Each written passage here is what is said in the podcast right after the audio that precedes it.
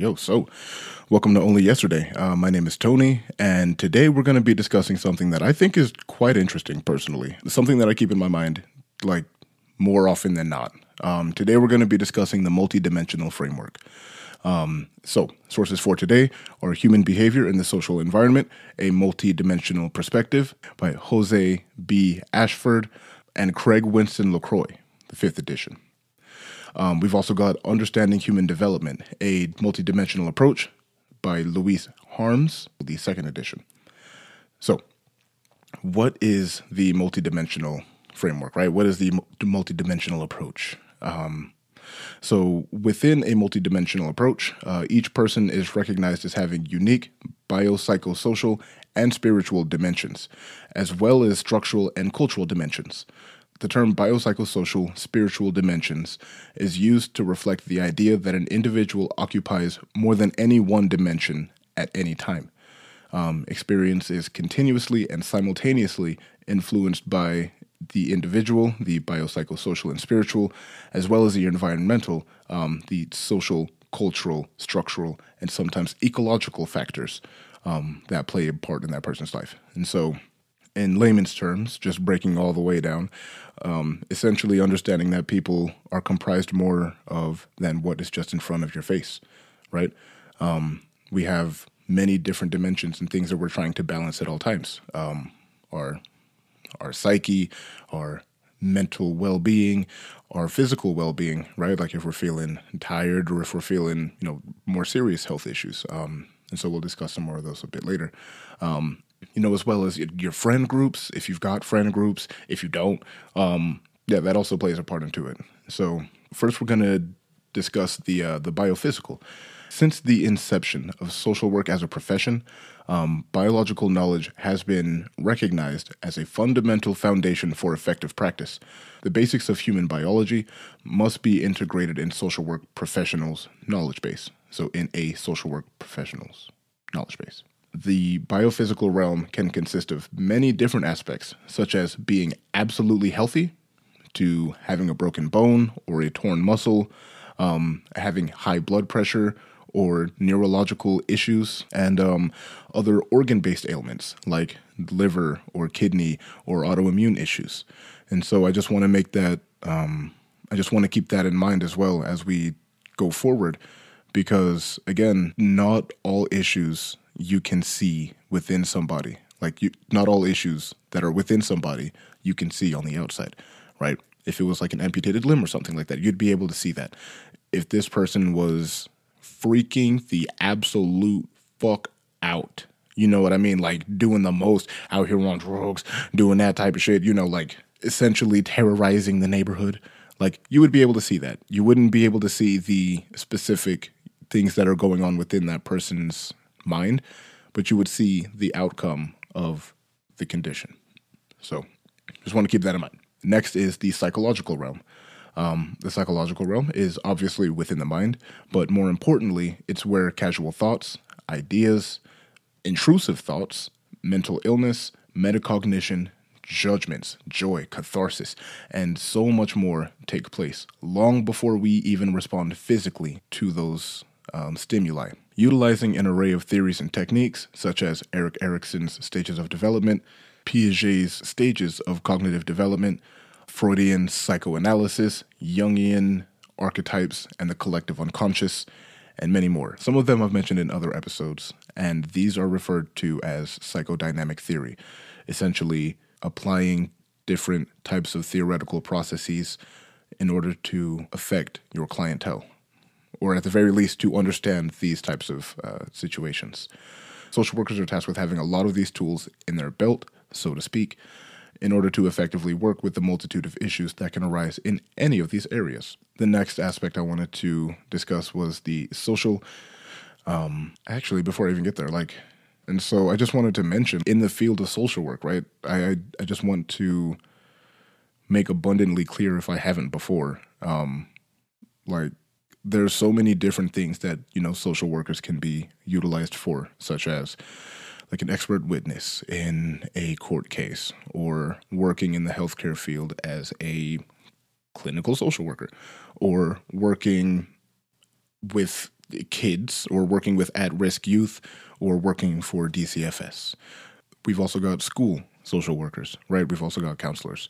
And so I think it's important to know while being in the field of social work that you must have a lot of different you must have a lot of different things in your toolkit, so to speak, because one of the top 10 worst things that I feel a social worker can do, um, especially in the face of a client who's in crisis, is to not have the tools or not have an array of tools to address the situation with this client. Um, because let's say one particular way doesn't work, social worker gets frustrated that it didn't work, or social worker's like, well, shit, I don't know what else to do. And client gets frustrated because social worker doesn't have anything left in their toolkit. So client could either t- go to seek more help, or sometimes the other option would be say, well, fuck social workers, fuck counselors, like you guys are all trash anyway. And so I just want to make abundantly clear that as social workers, we should be able to handle an array of situations, especially if something goes wrong. Next, we're going to discuss uh, the social aspect. And so, in the most boiled down terms, um, the social realm is where individuals interact with one another to become groups, and where groups interact with other groups. Most boiled down version I could uh, I could give. Um, there are three primary domains of the social dimension. Um, there's there's I believe four or five, but I mean the main three that I just wanted to discuss here are um, the microsystem, where it is the individual as well as their immediate family. Um, I personally tend to think of the micro just more as the individual rather than other group, you know, having other people in the group as well.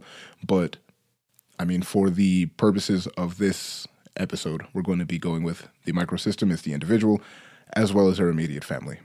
Um, the meso slash exosystem consists of peer groups, classmates, and parents, friends. Um, and so I, again, I personally would put um, immediate family in the meso group um, because now we're interacting with other people and now we're saying, okay, hey, this is a person outside of myself. How do I interact with this person?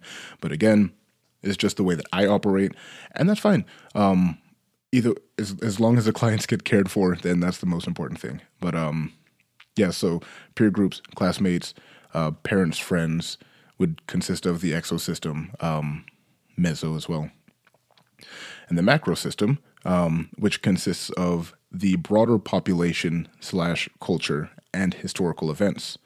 And so I feel like, you know, this is more as shit that's being done on a statewide level or something that's being done on like a nationwide level or globally, even. Social workers and really just people in general are tasked with working with and interacting with people from a different upbringing other than your own. Um, this gives space for opportunities to learn about other cultures, as well as gives space for xenophobia and reinfor- reinforcement of one's own deeply held values. Um, and so I just wanted to I wanted to mention that as well because I think it's important. Um, I personally uh, would like to learn more about different groups. I want to learn more about you know the history of certain groups. Like I'm personally fascinated as to why people do what they do. So I think the cultural implications, the spiritual implications, are equally as important. Um, and but that's just me as a person. I personally want to learn about more. I want to hear about more. I want to know things that I don't already know. And as much as I would like to do that, there's other people who are equally on the opposite side who say, hey, I don't want to learn any more about that. I'm actually trying to better understand my own traditions and my own um, histories. And I think that's fine too. Like, I don't think that there's an issue. Well, I'll say I think it's fine that people are wanting to explore and learn more about their own, you know, cultures and histories and backgrounds. I think that's great. I think that's wonderful. Um, I just think the issue arises when we become if not even fearful, just intolerant of other people who don't share our backgrounds. And that's, but again, that's just me as a person. And that's fine if you feel the opposite. I mean, I mean, it is what it is. I mean, you, you can, you know, feel however you like, but, um, I think people should be caring for each other more often, or I think they should be, you know, reaching out more so than just continuously reaching in. You know what I mean? Like there's people out here struggling in many different aspects. So I think that the people who are struggling should be able to feel as though they can be reached out to, and the people who are not to reach out. But and that's that's just me. And so there's also the ecological realm, where individuals and groups are focused on their positions as human organisms that are sharing space with other types of life forms on this earth. And I think that's also important. Um, I think that you know we've got this planet, and that is real. Virtually, that's about it. Because I mean, the ultra ultra rich, ultra powerful people um, have the capabilities to be like, hey, motherfucker, build me a rocket, get me the fuck off it, and uh, we're gonna find somewhere else to live. And so, for virtually everyone else who doesn't have that ability, um, this is it. So, uh, I think that it's important that we, at the very least, uh, minimize our detrimental impact toward the planet. At the very most, we should help to undo some of the harms that we're doing. And now I wanted to uh, discuss some real world applications in which the multidimensional framework can come into practice. So, there was a single mother of two. She is aged 42, also struggling with autoimmune issues. So she's in support groups that don't seem to be working for her, and her children, aged 23 and 15. The 23 year old is living living with mom and working on getting their master's degree, and the 15 year old is engaging in self destructive behavior um, because of family turmoil with the father and the child blaming themselves. Okay, so there's there's one situation, right? Um, another situation in which um, I was watching this YouTube video of the uh, of an interrogation. Actually, the YouTube channel's name is Explore with Us. Um, the title of the video is Michelle Michelle Blair's House of Horrors. A sensitive content warning, trigger warning, all that shit right now. Uh, so in this video, you know, you don't see any of the um, you don't see any of the terrible things happening. However, it's an interrogation of this lady who had had four children. She's a single mom again and she murders two of her children.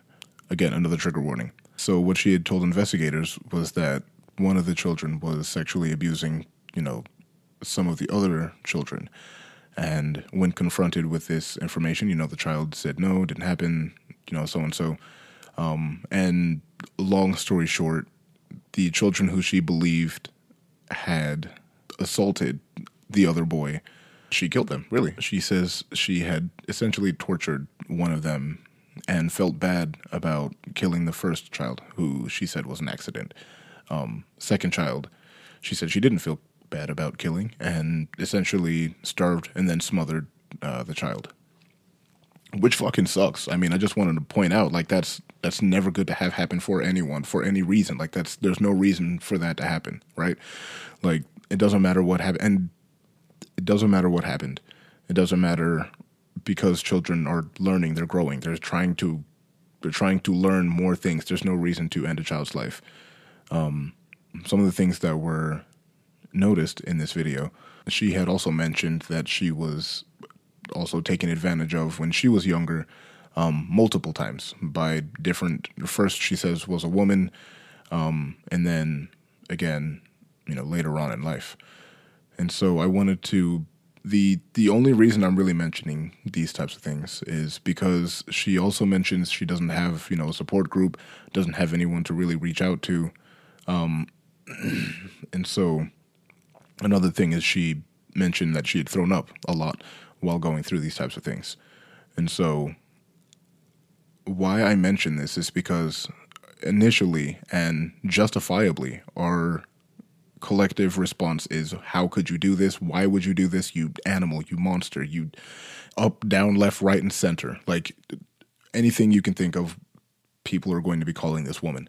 And so the reason why i even mention this is because i as a social worker at some point may at some point get a client who has done something similar to this. And i need to understand my boundaries. I need to set boundaries. Um, if I mean if you're going to be working with people in this field, you should have pretty strong boundaries. And so you know, there's some people who will just simply say, "Hey, I cannot work with this person. I will not work with this person. Um, give them off to the next one." But at the end of the day, this person's still going to need, you know, help to whatever degree. And so, if I had to help this person, right, like if I, I was the last person in the room, You know, everyone el- everyone else is off for the day, all that type of shit, right? Like, what would I say to this person? And so, it's difficult because we we need to bear in mind all the things that happened. And again, there is no justification for killing children. There's none. There's absolutely none. And I would like to understand what would make someone want to do something like this. Not to say that any of this is like admissible or justifiable. I just want to understand what makes people do what they do. And so, you know, what is it that I would say to, you know, the the first uh, situation, right? The single mother, age 42, the children who were, uh, the lady who has autoimmune issues, right? Um, how would, how I would approach that would need to be adjusted based on the whole view of the person and the situation, right? So if this person doesn't have autoimmune issues, I would likely respond to that person from, you know, okay, so what's going on with the family? What's going on with the relationship between you guys? You know, that would be one of the first things I would ask. And then as well, you know, how are you doing? How are you managing? Like what's what's going on with you on the inside? Um, you know, inside your mind, so and so. But knowing that this person has an autoimmune issue, like the first thing I would ask would be, okay, well, how are you feeling? Like on the on your inside, like are you feeling like tired? Are you feeling exhausted? Are you feeling, you know, really what are you feeling?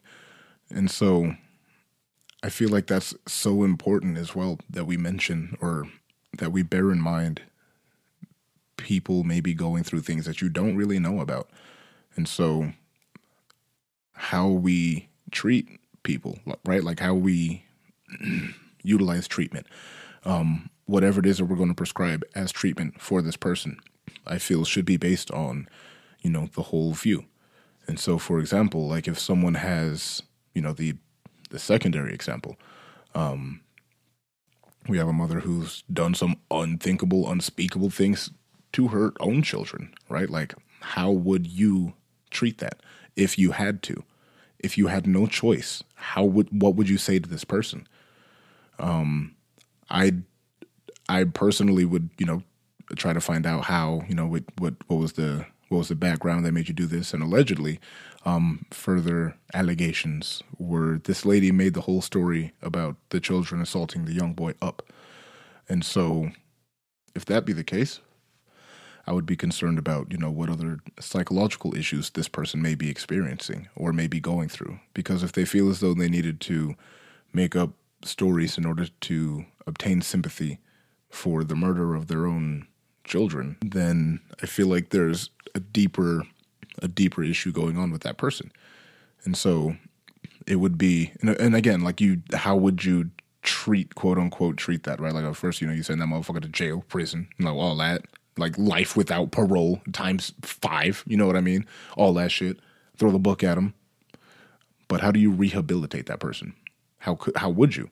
Um, and I think that's a, a question that perhaps I need to explore more. Um, not to say that you know I'm wanting these types of situations, but I personally hadn't given it too much thought when discussing or when you know writing up this outline.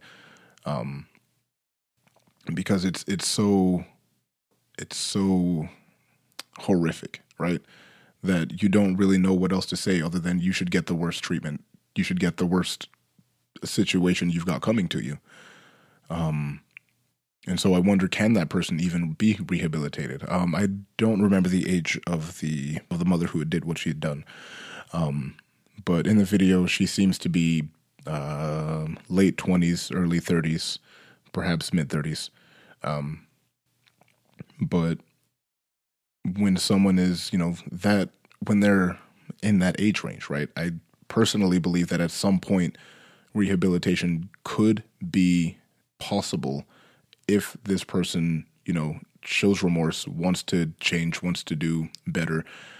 And, you know, if they were further on in life, you know, maybe they're 60s, 70s, um, I feel like it might be a bit more difficult, but it's still possible. Um, but again, I don't I don't particularly know what to say that would fix this person, or rather, what questions to ask them, reflect within themselves to have this person, you know, rehabilitated, so to speak.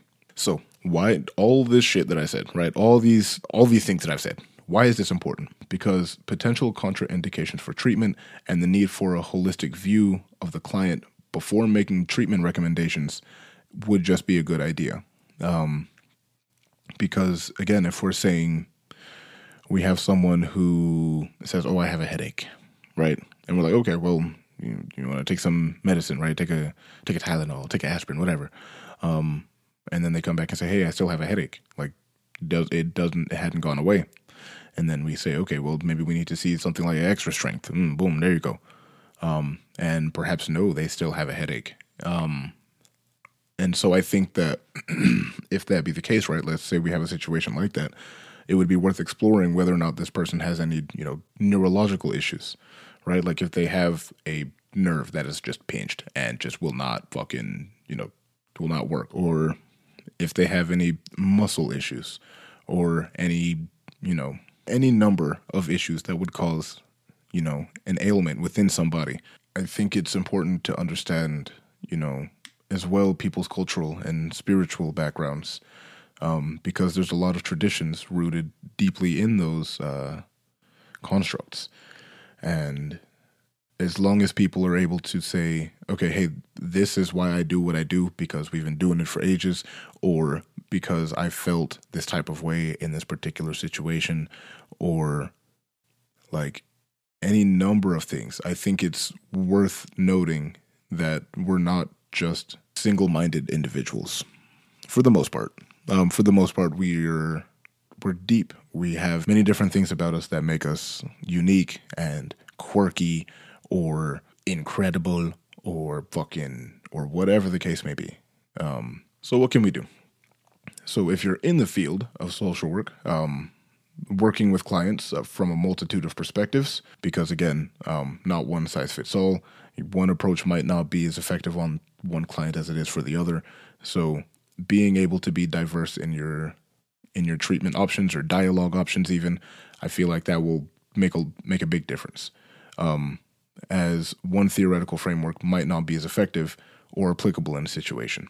So as people caring for one another um, just being informed and being involved in the successes of others inside or outside of your support group.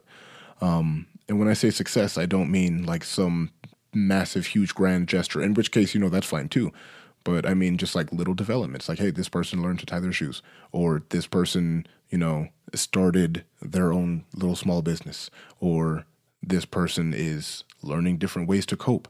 Like, I, I feel like just being involved and informed when it comes to your support group, and I mean, even people from outside of your support group, if you're, um, if you're outgoing, right? Um, I think that's helpful because it lets us know that, you know, again, again, we're not here alone. Like we don't live in a vacuum. So being able to share the success with others and feeling as though, you know, we're making a difference, like that, I feel like that's important as well. Um, so we can also just be a kind person. Like it shouldn't be too difficult to do, but I mean, it's some, it's sometimes it is. Um, some people need quote unquote tough love, and some people only know how to give tough love, if that. Uh, so just being kind every once in a while is being kind is a nice surprise every once in a while when you're used to people just being fucking assholes all the time. Um, so taking care of yourself and others um, physically, psychologically, and socially um, as again, none of this takes place in a vacuum. And so being there for others in times of need, in times of stress, in times of success, in times of boredom, in times of fucking like joy and happiness. Like just being there is being there will speak volumes. Just being there. And then, of course, taking into account all the holistic situations, right? If someone's in the hospital because of whatever they're going through, just being there for them and supporting them, asking them, what is it that you need? How can I help you? Not saying, hey, I have something, you need this, you need it, so take it. Um, sometimes it doesn't always work. So if you or anyone you know are struggling with any of the issues relating to anything we talked about in this episode, uh, please reach out, please seek help, please be there for one another. This world is wild, this world is crazy, but we're trying, and I think that should be worth something Catch y'all on the next episode.